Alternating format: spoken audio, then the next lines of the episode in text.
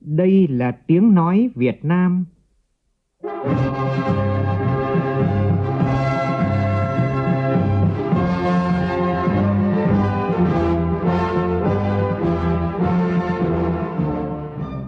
là tiếng nói Việt Nam, phát thanh từ Hà Nội, thủ đô nước Cộng hòa xã hội chủ nghĩa Việt Nam.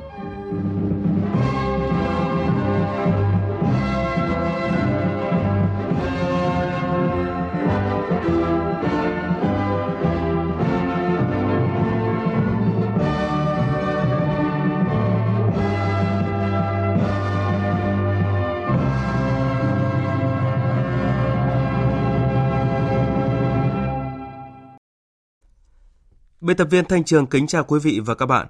Mời quý vị và các bạn nghe chương trình Thời sự sáng của Đài Tiếng nói Việt Nam. Hôm nay thứ năm ngày 23 tháng 7 năm 2020, tức ngày mùng 3 tháng 6 năm canh tí. Chương trình có những nội dung chính sau đây.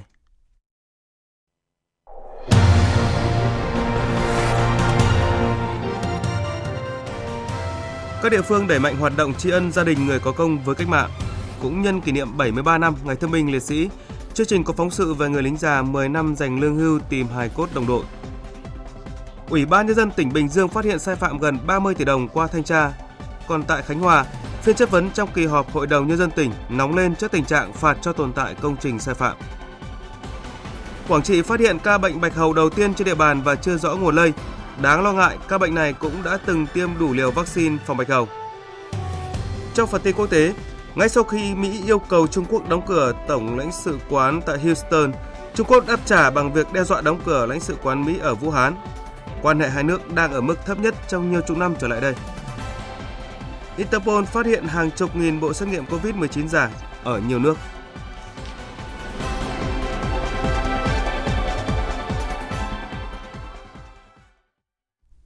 Bây giờ là tin chi tiết. Việt Nam và New Zealand chính thức nâng cấp quan hệ lên đối tác chiến lược. Thủ tướng Nguyễn Xuân Phúc và Thủ tướng Jacinda Ardern cùng tuyên bố tại hội đàm cấp cao trực tuyến. Hai thủ tướng nhất trí tiếp tục đẩy mạnh hợp tác trong các lĩnh vực, nhất là giáo dục, khoa học công nghệ và giao lưu nhân dân.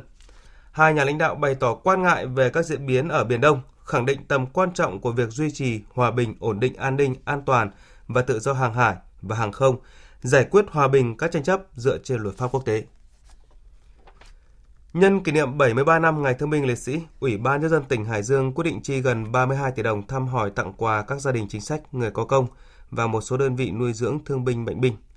Trong những năm qua, tỉnh luôn làm tốt phong trào đền ơn đáp nghĩa. Hàng năm có gần 22.000 trường hợp được an dưỡng, điều dưỡng, tập trung và điều dưỡng tại gia đình. Còn tại Lâm Đồng, thực hiện công tác đền ơn đáp nghĩa, tỉnh đã tiến hành xây mới và sửa chữa hơn 700 căn nhà với tổng kinh phí hơn 25 tỷ đồng tạo điều kiện thuận lợi cho các gia đình chính sách có được chỗ ở ổn định, vươn lên cải thiện cuộc sống. Tin của phóng viên Tuấn Anh. Thời gian qua, tỉnh Lâm Đồng đã trích ngân sách hơn 25 tỷ đồng, xây mới 306 căn nhà và sửa chữa 398 căn nhà giúp các gia đình chính sách. Ông Lê Xuân Dũng, trưởng phòng người có công, Sở Lao động, Thương binh và Xã hội tỉnh Lâm Đồng cho biết, sự hỗ trợ của tỉnh đã tạo điều kiện thuận lợi cho các gia đình chính sách có chỗ ở ổn định và vươn lên cải thiện cuộc sống. Thì đến nay thì theo cái à, số liệu thống kê thì chúng ta đã thực hiện là gần hoàn thành 714 căn. Hiện nay đang triển khai thì chỉ còn là 24 căn. 24 căn này sẽ hoàn thành à, là trong 31 tháng 8 và trong mô đặc biệt thì Lâm Đồng hiện nay thì không còn cái hộ chính sách thuộc diện hộ nghèo. Thưa quý vị và các bạn, chiến tranh đã lùi xa nhiều chục năm, song đến nay vẫn còn hàng trăm nghìn hài cốt liệt sĩ chưa được tìm thấy. Đây là nỗi đau đáu của những người đang sống, của thân nhân các anh hùng liệt sĩ và cả với những người lính may mắn trở về. Vì thế, cùng với sự nỗ lực của Đảng, Nhà nước, của toàn xã hội, chính những người lính năm xưa cũng đang hàng ngày âm thầm đi tìm hài cốt đồng đội mình. Người không còn sức thì quyên góp tiền để tìm hài cốt liệt sĩ. Và mời quý vị và các bạn cùng nghe phóng sự của cộng tác viên Mai Linh về câu chuyện về một người lính già ở tỉnh Quảng Ninh 10 năm dành lương hưu đi tìm đồng đội. Căn nhà cấp 4 của ông Nguyễn Anh Đương nằm trong một con ngõ nhỏ ở khu 3 phường Hà Tu, thành phố Hạ Long, tỉnh Quảng Ninh. rót chén nước mời khách, đôi mắt của người lính cựu đã bước sang độ tuổi thất thập. Dưng dưng khi nhắc lại kỷ niệm với những người đồng đội đã kề vai chiến đấu năm xưa, người lính già nhớ lại, Trong trận đánh ác liệt một sáng mùa hè năm 1972 tại Mộc Hóa, Kiến Tường, nay là tỉnh Long An, bom đạn quân thù đã cướp đi của ông nhiều đồng đội, trong đó có đồng chí Trần Văn Sinh, quê ở xã Hồng Thái Đông, thị xã Đông Triều, tỉnh Quảng Ninh. Dù trong tay chẳng có lấy một kỷ vật, nhưng hai chữ đồng đội đã thôi thúc ông Đương quay lại chiến trường năm xưa và sau bao nỗ lực, năm 2010, hài cốt liệt sĩ Trần Văn Sinh đã được tìm thấy. Tìm hải cốt đồng đội là tôi mới thông tin cho đồng đội là có đồng chí nào biết đồng chí ở xã nào thì thông báo cho tôi, thì báo cho gia đình là tôi là người mai táng đồng chí Sinh. Cuối cùng một gia đình đồng chí Sinh tìm xuống nhà tôi, tôi dẫn và tìm, tìm đúng cái chỗ đánh nhau. Thế là tìm thì là gia đình mang về Nghĩa Trang Đông Triều mai táng ở đấy. Hơn 10 năm qua, người lính già Nguyễn Anh Đương dành dụng từng đồng lương hưu và trợ cấp để tiếp tục tìm kiếm những người đồng đội đã nằm xuống do bom đạn kẻ thù. Bà Tống Thị Thúy, vợ ông Đương chia sẻ. Anh chăn trở lắm vì là đồng đội của anh bây giờ vẫn còn nằm ở chiến trường và đến bây giờ thì rất là mừng đã đưa được các anh về nơi quê hương của các anh rồi. Đã ở độ tuổi xưa nay hiếm, cựu chiến binh Nguyễn Anh Đương vẫn luôn coi việc tìm kiếm, cất bốc, quy tập hài cốt đồng đội đã hy sinh là nhiệm vụ và trách nhiệm. Ông Hà Văn Lan, Chủ tịch Hội cựu chiến binh phường Hà Tu, thành phố Hạ Long, tỉnh Quảng Ninh nói. Tôi thấy là, là những cái tấm gương rất là điển hình và cần được nhân rộng để, để có những hài cốt được về với quê hương, được về với gia đình. Đây là cái trăn trở của tổ chức mà cái nguyện vọng của từng gia đình. Tâm nguyện và hành động của những người như cựu chiến binh Nguyễn Anh Đương đã thể hiện nét đẹp truyền thống của dân tộc về đạo lý uống nước nhớ nguồn của dân tộc Việt Nam, góp phần giáo dục thế hệ trẻ biết sống nhân ái, sống có ích cho xã hội và thêm yêu quê hương, đất nước.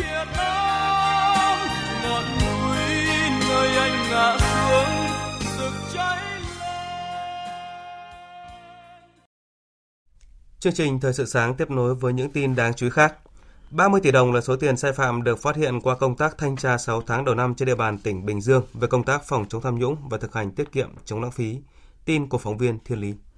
Báo cáo 6 tháng của Ủy ban Nhân dân tỉnh Bình Dương cho biết, tỉnh đã triển khai 32 cuộc thanh tra tại hơn 100 đơn vị, qua đó phát hiện vi phạm gần 30 tỷ đồng và 85.000 m2 đất cấp sai giấy chứng nhận quyền sử dụng đất cho 4 trường hợp. Hiện tỉnh đã thu hồi gần 27 tỷ đồng, thu hồi 4 giấy chứng nhận quyền sử dụng đất được cấp sai.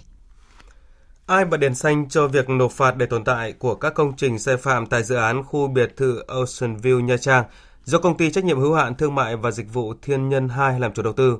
Đây là câu hỏi được đại biểu chất vấn tại kỳ họp thứ 11 Hội đồng Nhân dân tỉnh Khánh Hòa diễn ra hôm qua. Tin của phóng viên Thái Bình. Đại biểu Đoàn Minh Long, Chủ tịch Hội Nhà báo tỉnh Khánh Hòa chất vấn ông Lê Văn Dễ, Giám đốc Sở Xây dựng về các sai phạm tại dự án Ocean View Nha Trang. Dự án này có nhiều lô vi phạm về chiều cao lẫn mật độ xây dựng, buộc Ủy ban nhân dân tỉnh Khánh Hòa phải ban hành 15 quyết định xử phạt vi phạm hành chính và 14 quyết định cưỡng chế buộc khắc phục tháo dỡ. Thế nhưng, đến nay đã quá thời hạn, nhưng các công trình không được tháo dỡ mà tiếp tục hoàn thiện và đưa vào sử dụng. Đáng nói, mới đây, Sở Xây dựng tham mưu Ủy ban nhân dân tỉnh Khánh Hòa hai phương án xử lý, cụ thể sẽ tháo dỡ theo quy định và phương án xử phạt, thu hồi kinh phí phần thu lợi do sai phạm và cho tồn tại. Đại biểu Đoàn Minh Long chất vấn, việc này tạo ra tiền lệ trái quy định pháp luật. Phải chăng các công trình sai phạm có thế lực nào khác chống lưng hay là bật đèn xanh thực hiện trái quy định của pháp luật như vậy?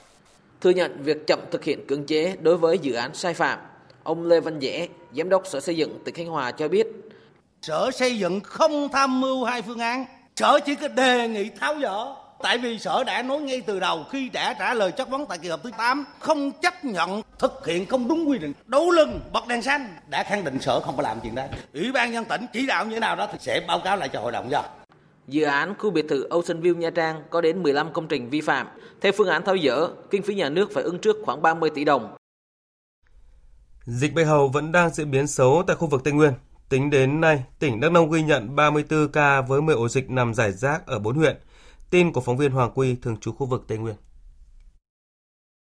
Ngành y tế Đắk Nông đã tiêm vaccine dự phòng cho trên 10.000 người tại các khu vực có dịch. Khoảng 4.000 người, bao gồm cả các y bác sĩ, được uống thuốc kháng sinh phòng bệnh. Ông Eban Thanh Sơn, Phó Giám đốc Trung tâm Kiểm soát Bệnh tật tỉnh Đắk Nông cho biết, ngành y tế vẫn đang tiếp tục phối hợp chặt chẽ với các cơ quan liên quan, chính quyền địa phương thực hiện đồng bộ các giải pháp để ngăn chặn, kiểm soát dịch bệnh. Cái hệ thống báo cáo giám sát toàn ngành là trong trạng thái báo động đỏ, mục đích là để khoanh vùng dập dịch, không cho lây lan. Có cái bệnh là phát hiện ngay tức khắc liền. thì đó là trong cái cái cái, cái hoạt động phòng chống bệnh hiện nay Tại Gia Lai cũng vừa ghi nhận thêm một bệnh nhi dương tính với bạch hầu, cũng ở làng O, xã Yao, nơi phát hiện bệnh nhi bạch hầu đầu tiên vào ngày 14 tháng 7, nâng số ca bệnh tại Gia Lai lên con số 25. Theo ông Ngân Văn Thư, Giám đốc Trung tâm Y tế Dự phòng huyện Iagrai, cả hai bệnh nhi bạch hầu ở làng O đều đang được điều trị hiệu quả với những chuyển biến tốt về sức khỏe. Còn việc tiêm ngừa bạch hầu tốt, uh, tiêm ngừa bạch hầu cho toàn dân làng O thì đến nay vẫn chưa thể tiến hành vì chưa có vaccine. Diễn biến đáng lo ngại là đã có ca mắc bệnh ở ngoài khu vực Tây Nguyên. Quảng Trị vừa xác nhận có ca bệnh đầu tiên trên địa bàn. Ngành y tế đã cách ly, lấy mẫu xét nghiệm nhiều trường hợp tiếp xúc với ca bệnh. Bệnh nhân 9 tuổi ở xã Vĩnh Hà, huyện Vĩnh Linh, tỉnh Quảng Trị. Đây là ca bệnh bạch hầu đầu tiên tại tỉnh Quảng Trị. Ngành y tế chưa phát hiện trường hợp khác trong cộng đồng và chưa tìm ra nguồn lây bệnh. Bệnh nhân hiện đang được cách ly điều trị tại khoa nhi Trung tâm Y tế huyện Vĩnh Linh. Sức khỏe ổn định, không còn sốt, có ho nhẹ, họng có giả mạc. Gần 30 người đã từng tiếp xúc với ca bệnh được cách ly tại nhà và lấy mẫu xét nghiệm theo dõi y tế. Những trường hợp này cũng được dùng kháng sinh dự phòng theo hướng dẫn của Bộ Y tế. Ông Đỗ Văn Hùng, Giám đốc Sở Y tế tỉnh Quảng Trị cho biết. Bây giờ là mình à, xử lý ổ dịch, cách ly điều trị là một xử lý ổ dịch bằng cách là những người tiếp xúc gần à, cách ly tại nhà và là lấy mẫu để đi xét nghiệm tới chưa thì chưa có trường hợp nào dương dương tính à, tiêu độc khử trùng các cái, cái nơi ở chưa tìm ra cái nguyên nhân thì cái nguồn lây Đáng chú ý là bệnh nhi này đã được tiêm 3 liều vaccine bạch hầu, ho gà, uốn ván nhưng vị vẫn bị mắc bệnh.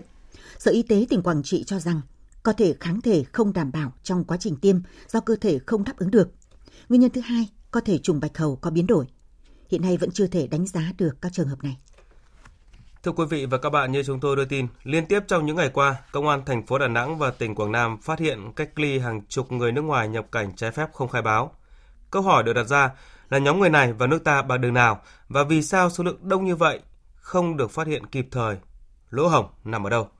Phóng viên Đài tiếng nói Việt Nam thường trú tại khu vực miền Trung đề cập. Trung tá Trần Văn Thành, Phó trưởng Công an phường An Hải Bắc, quận Sơn Trà, thành phố Đà Nẵng thông tin, Hiện trên địa bàn có gần 230 cơ sở lưu trú, trong đó gần 80 cơ sở có người nước ngoài đang lưu trú lại. Hiện nay, trên địa bàn đang quản lý gần 1.200 người nước ngoài lưu trú. Theo Trung tá Thành, phần lớn chủ khách sạn không trực tiếp quản lý, phó mặc cho người điều hành. Lực lượng công an phường không có quyền kiểm tra độc lập nên không thể phát hiện các cơ sở này khai báo không trung thực chủ khách sạn họ quản lý là họ không nắm. Thứ hai họ cũng nắm thì có nhiều lúc họ hợp tác nhiều lúc hợp tác vì họ cũng sợ là mất khách của họ đó thì cũng rất là khó khăn trong vấn đề đó. Nói chung là công an phường mà được vào đó thì, thì biết ra biết sao biết. Rõ ràng đã có lỗ hổng trong công tác quản lý địa bàn. Vì lợi nhuận chủ các cơ sở lưu trú sẵn sàng cho khách lưu trú nhưng lờ đi nghĩa vụ khai báo với cơ quan công an. Còn cơ quan công an không thể nắm chi tiết số lượng khách. Tương tự là vụ việc 21 người Trung Quốc lưu trú không khai báo trong một resort ở thị xã Điện Bàn, tỉnh Quảng Nam. Chỉ khi người dân nghi ngờ, báo công an đến kiểm tra mới phát hiện sự việc. Dư luận và cơ quan công an tỉnh Quảng Nam nghi vấn có một đường dây đưa người nước ngoài nhập cảnh trái phép vào nước ta. Thượng tá Nguyễn Thành Long, Phó Giám đốc Công an tỉnh Quảng Nam cho biết, đơn vị đang trong quá trình điều tra làm rõ. Bộ việc thì bây giờ Bộ cũng đã chỉ đạo rất cụ thể, phải tập trung làm rõ báo cáo Bộ à, về cái trường hợp này. Trước đây Khánh Hòa nó cũng có cái việc này, nên là bây giờ Bộ đang tập trung chỉ đạo mấy ngày nay ở đây cũng đang hết sức tập trung đó. Thiếu tướng Vũ Xuân Viên, Giám đốc Công an thành phố Đà Nẵng cho biết, Công an Đà Nẵng đã bắt được 3 đối tượng đưa người nhập cảnh trái phép. Hiện Công an Đà Nẵng đang điều tra, làm rõ có hay không đường dây này và còn bao nhiêu đối tượng liên quan. Đặc biệt, làm rõ hai nhóm người nước ngoài lưu trú bất hợp pháp tại thành phố Đà Nẵng và tỉnh Quảng Nam có liên quan gì hay không.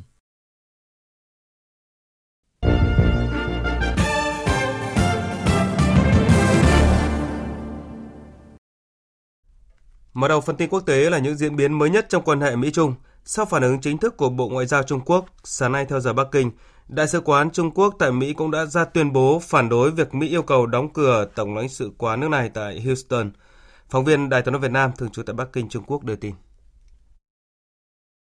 Tuyên bố đăng tải trên trang web của Đại sứ quán Trung Quốc tại Mỹ nêu rõ đây là hành vi khiêu khích chính trị, vi phạm nghiêm trọng luật pháp quốc tế và nguyên tắc cơ bản trong quan hệ quốc tế, cũng như các quy định liên quan trong Hiệp ước lãnh sự Trung Mỹ, cố tình phá hoại quan hệ hai bên. Trước đó, Mỹ hôm 22 tháng 7 đã bất ngờ yêu cầu đóng cửa Tổng lãnh sự quán của Trung Quốc tại thành phố Houston trong vòng 72 tiếng. Lý giải cho quyết định này, phía Mỹ cáo buộc Trung Quốc đã can thiệp vào vấn đề nội bộ của Mỹ cũng như đánh cắp sở hữu trí tuệ nước này. Bộ Ngoại giao Trung Quốc tại buổi họp báo chiều qua 22 tháng 7 cũng đã phản đối mạnh mẽ quyết định của Mỹ và gọi đây là hành động leo thang chưa từng có, đồng thời tuyên bố sẽ có động thái đáp trả. Theo thông tin từ báo giới Trung Quốc, nhiều khả năng nước này sẽ yêu cầu Mỹ đóng cửa tổng lãnh sự quán tại Vũ Hán trong thời gian tới. Trong lúc này, Mỹ tiếp tục có thêm động thái nhắm vào Trung Quốc. Hôm qua, theo giờ địa phương, Ủy ban An ninh Nội địa và các vấn đề chính phủ thuộc Thượng viện Mỹ đã thông qua dự luật cấm ứng dụng TikTok trên các thiết bị của chính phủ Mỹ. Tin của phóng viên Phạm Huân, thường trú tại Mỹ. Dự luật được soạn thảo bởi Thượng nghị sĩ Cộng hòa George Hawley cấm các nhân viên liên bang sử dụng ứng dụng mạng xã hội TikTok trên các thiết bị của chính phủ Mỹ. Dự luật này sẽ được đưa ra bỏ phiếu tại Thượng viện. Trước đó, Hạ viện Mỹ cũng đã thông qua dự luật chính sách quốc phòng, bao gồm điều khoản cấm các nhân viên liên bang tải ứng dụng này trên các thiết bị của chính phủ. Mỹ lo ngại rằng ứng dụng TikTok có thể đánh cắp thông tin cá nhân của người sử dụng ở Mỹ và chuyển tới các quan chức chính phủ Trung Quốc. Do vậy, với sự ủng hộ ở lưỡng viện quốc hội, TikTok có khả năng sẽ sớm bị cấm tại Mỹ với lý do an ninh quốc gia. Ờ, liên tục có những động thái căng thẳng mới giữa hai cường quốc đứng đầu thế giới đang đẩy quan hệ hai nước xuống mức thấp nhất trong nhiều chục năm trở lại đây. Trong ít phút nữa, biên tập viên Đài tiếng nói Việt Nam sẽ có bàn luận về nội dung này. Mời quý vị và các bạn đón nghe. Theo hãng tin Kyodo của Nhật Bản, các tàu của Trung Quốc tiếp tục xuất hiện gần quần đảo tranh chấp trên biển Hoa Đông do Nhật Bản kiểm soát. Đây là ngày thứ 100 liên tiếp tàu của Trung Quốc xuất hiện tại khu vực này. Theo lực lượng bảo vệ bờ biển Nhật Bản, bốn tàu của lực lượng hải cảnh Trung Quốc đã xuất hiện trên vùng biển quanh quần đảo Senkaku trong ngày hôm qua. Và một trong số các tàu này dường như được trang bị súng máy tự động. Trong một tuyên bố, Nhật Bản khẳng định việc các tàu Trung Quốc liên tục tiếp cận quần đảo Senkaku, Điếu Ngư trên biển Hoa Đông là một vấn đề hết sức nghiêm trọng, buộc Tokyo phải tăng cường tuần tra và trao công hàm phản đối. Tổ chức Cảnh sát Hình sự Quốc tế Interpol vừa phát hiện và thu giữ 17.000 bộ xét nghiệm COVID-19 giả tại nhiều nước trên thế giới. Đây là một phần kết quả của chiến dịch do Interpol phối hợp với cơ quan cảnh sát châu Âu tiến hành tại 77 nước trong thời gian từ tháng 12 năm ngoái đến tháng 6 năm nay. Trong chiến dịch này, Interpol và cảnh sát, hải quan, cơ quan kiểm soát thực phẩm của các nước cũng đã bắt giữ hơn 400 đối tượng, thu giữ nhiều loại thực phẩm, đồ uống, mỹ phẩm, quần áo kém chất lượng hoặc giả mạo. Đáng chú ý, hàng chục ngàn sản phẩm y tế trong đó có các dược phẩm, chất khử trùng và thiết bị bảo hộ giả mạo đã bị phát hiện. Bộ trưởng Ngoại giao Nhật Bản Toshimitsu Motegi thông báo nước này sẽ nới lỏng các biện pháp hạn chế nhập cảnh đối với Việt Nam và Thái Lan trong tháng 7 này. Tất cả những người nhập cảnh ở hai nước này đều sẽ bị cách ly 14 ngày tại nhà hoặc một địa điểm được chỉ định. Liên quan tới việc cho phép doanh nhân và những người nhập cảnh mục đích công việc ở các khu vực giới hạn trong 14 ngày cách ly, Bộ Ngoại giao Nhật Bản cho biết sẽ tiếp tục phối hợp với Việt Nam và Thái Lan thông qua các kênh ngoại giao nhằm triển khai chương trình này càng sớm càng tốt và sẽ thông báo ngay khi đạt được thỏa thuận. Tập đoàn dược phẩm Pfizer của Mỹ và công ty sinh học BioNTech của Đức sẽ nhận gần 2 tỷ đô la Mỹ của chính phủ Mỹ để sản xuất và cung ứng 100 triệu liều vaccine chống COVID-19. Theo Bộ Quốc phòng và Bộ Y tế Mỹ, Hợp đồng ký với hai công ty này cũng sẽ cho phép chính phủ Mỹ nhận thêm 500 triệu liều vaccine nữa. Trên thế giới, hơn 150 loại vaccine sử dụng các công nghệ khác nhau đang trong quá trình bào chế, trong đó khoảng 20 loại vaccine đang được thử nghiệm trên người. Các chính phủ cũng đã ký với các hãng dược để đảm bảo nguồn cung vaccine. Hãng Pfizer hợp tác với công ty BioNTech hy vọng sớm nhất vào tháng 10, vaccine của họ sẽ được cơ quan chức năng Mỹ cấp phép nếu giai đoạn 3 thử nghiệm lâm sàng thành công – Hai công ty dự kiến sẽ sản xuất 100 triệu liều trên toàn cầu vào cuối năm nay và khả năng sản xuất hơn 1 tỷ 300 triệu liều vào cuối năm tới. Một trường đại học tại miền Bắc Trung Quốc vừa lập kỷ lục thế giới mới với cây cầu được xây dựng bằng công nghệ in 3D dài nhất thế giới. Với chiều dài hơn 28 mét, cây cầu bê tông được thiết kế theo mô hình cầu Triệu Châu, một cây cầu vòm bằng đá 1.400 năm tuổi tại tỉnh Hà Bắc, Trung Quốc. Bằng nửa kích thước của cầu Triệu Châu, Cây cầu được xây dựng dựa trên công nghệ in 3D này là công trình của nhóm nghiên cứu thuộc Đại học Công nghệ Hà Bắc, được lắp đặt trong khuôn viên của trường này. Cây cầu ứng dụng công nghệ in 3D dài nhất thế giới này đã được sách kỷ lục thế giới Guinness cấp giấy chứng nhận ngày 21 tháng 7. Tiếp theo là tin thể thao.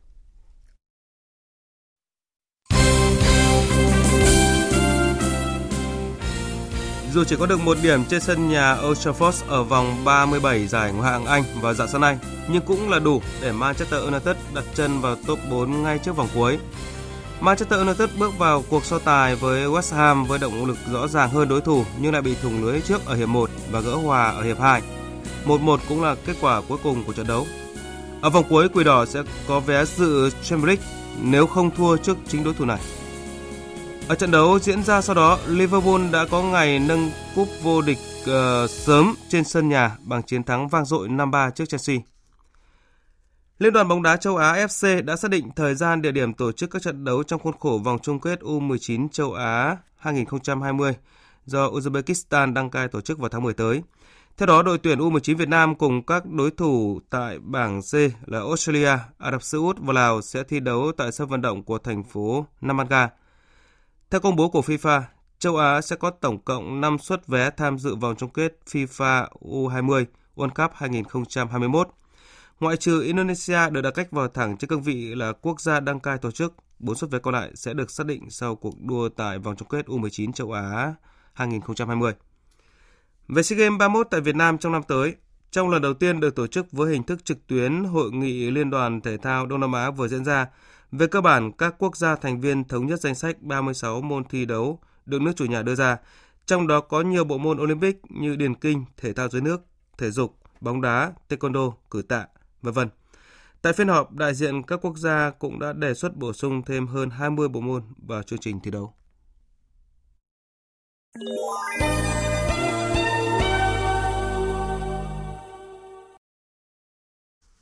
Thưa quý vị và các bạn, như chúng tôi vừa cập nhật những căng thẳng mới trong quan hệ Mỹ-Trung. Những động thái mới này đã đẩy quan hệ hai nước lún sâu vào cuộc đối đầu toàn diện trên mọi mặt trận từ kinh tế, y tế, an ninh, quân sự cho tới công nghệ và nay là chính trị ngoại giao.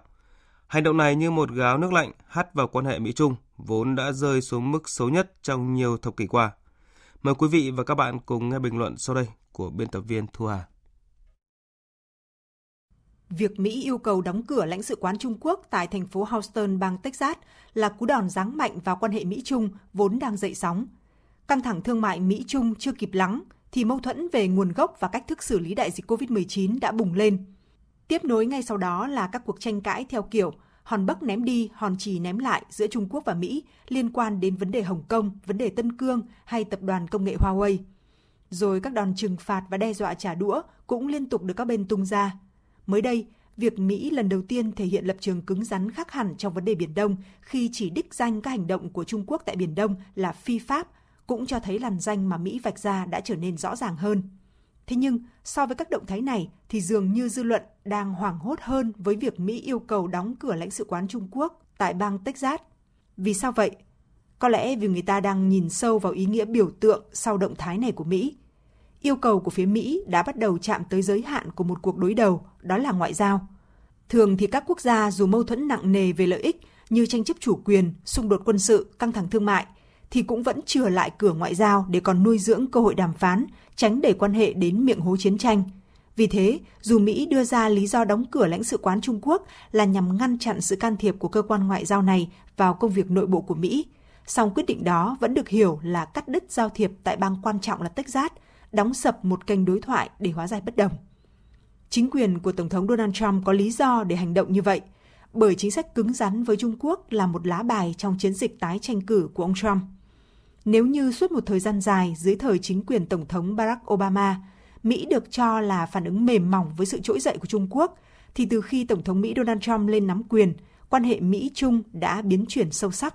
Khái niệm đối tác đã trở nên lu mờ và hai bên đã ở vào thế đối thủ cạnh tranh chiến lược, không có đường lui, ít nhất là trong ngắn hạn.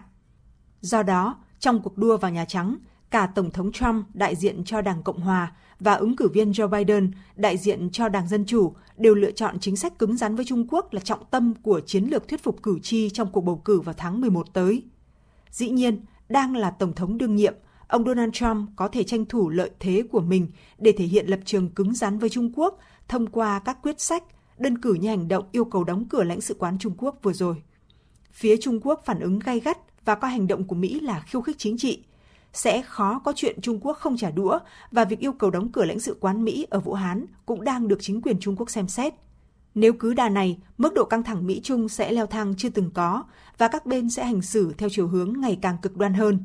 Tình thế đó sẽ chỉ khiến thế giới thêm hỗn loạn với giá vàng leo dốc, chứng khoán đỏ sàn. Thế nhưng, nếu nhìn bằng con mắt lạc quan thì Mỹ vẫn phải duy trì một sự ổn định để đảm bảo cho cuộc bầu cử êm thấm. Do đó, gáo nước lạnh mà Mỹ hắt ra mới chỉ khiến cho cọ sát giữa hai cường quốc tăng thêm kịch tính, chứ chưa đủ làm đóng băng quan hệ Mỹ-Trung. Quý vị và các bạn vừa nghe bình luận gáo nước lạnh dội vào quan hệ Mỹ-Trung.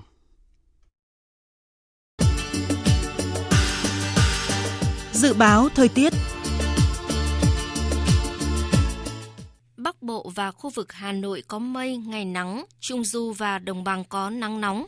Chiều tối và đêm có mưa rào và rông vài nơi. Riêng vùng núi có mưa rào và rông rải rác. Cục bộ có mưa vừa, mưa to, gió Đông Nam cấp 2, cấp 3. Trong cơn rông có khả năng xảy ra lốc, xét, mưa đá và gió giật mạnh. Nhiệt độ từ 26 đến 36 độ, có nơi trên 36 độ. Các tỉnh từ Thanh Hóa đến Thừa Thiên Huế có mây, ngày nắng nóng, có nơi còn nắng nóng gai gắt. Chiều tối và đêm có mưa rào và rông vài nơi, gió nhẹ. Trong cơn rông có khả năng xảy ra lốc, xét, mưa đá và gió giật mạnh. Nhiệt độ từ 26 đến 37 độ, có nơi trên 37 độ.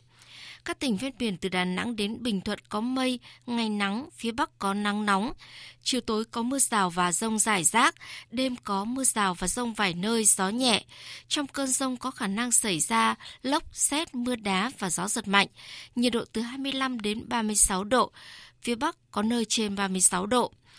Tây Nguyên và Nam Bộ có mây, ngày nắng, chiều tối có mưa rào và rông rải rác, đêm có mưa rào và rông vài nơi gió nhẹ. Trong cơn rông có khả năng xảy ra lốc, xét và gió giật mạnh, nhiệt độ từ 24 đến 34 độ, có nơi trên 34 độ.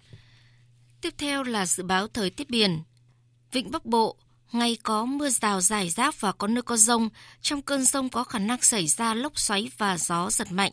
Tầm nhìn xa trên 10 km, giảm xuống từ 4 đến 10 km trong mưa, gió đông nam đến nam cấp 4 vùng biển từ Quảng Trị đến Quảng Ngãi, vùng biển từ Bình Định đến Ninh Thuận, vùng biển từ Bình Thuận đến Cà Mau và từ Cà Mau đến Kiên Giang có mưa rào và rông rải rác.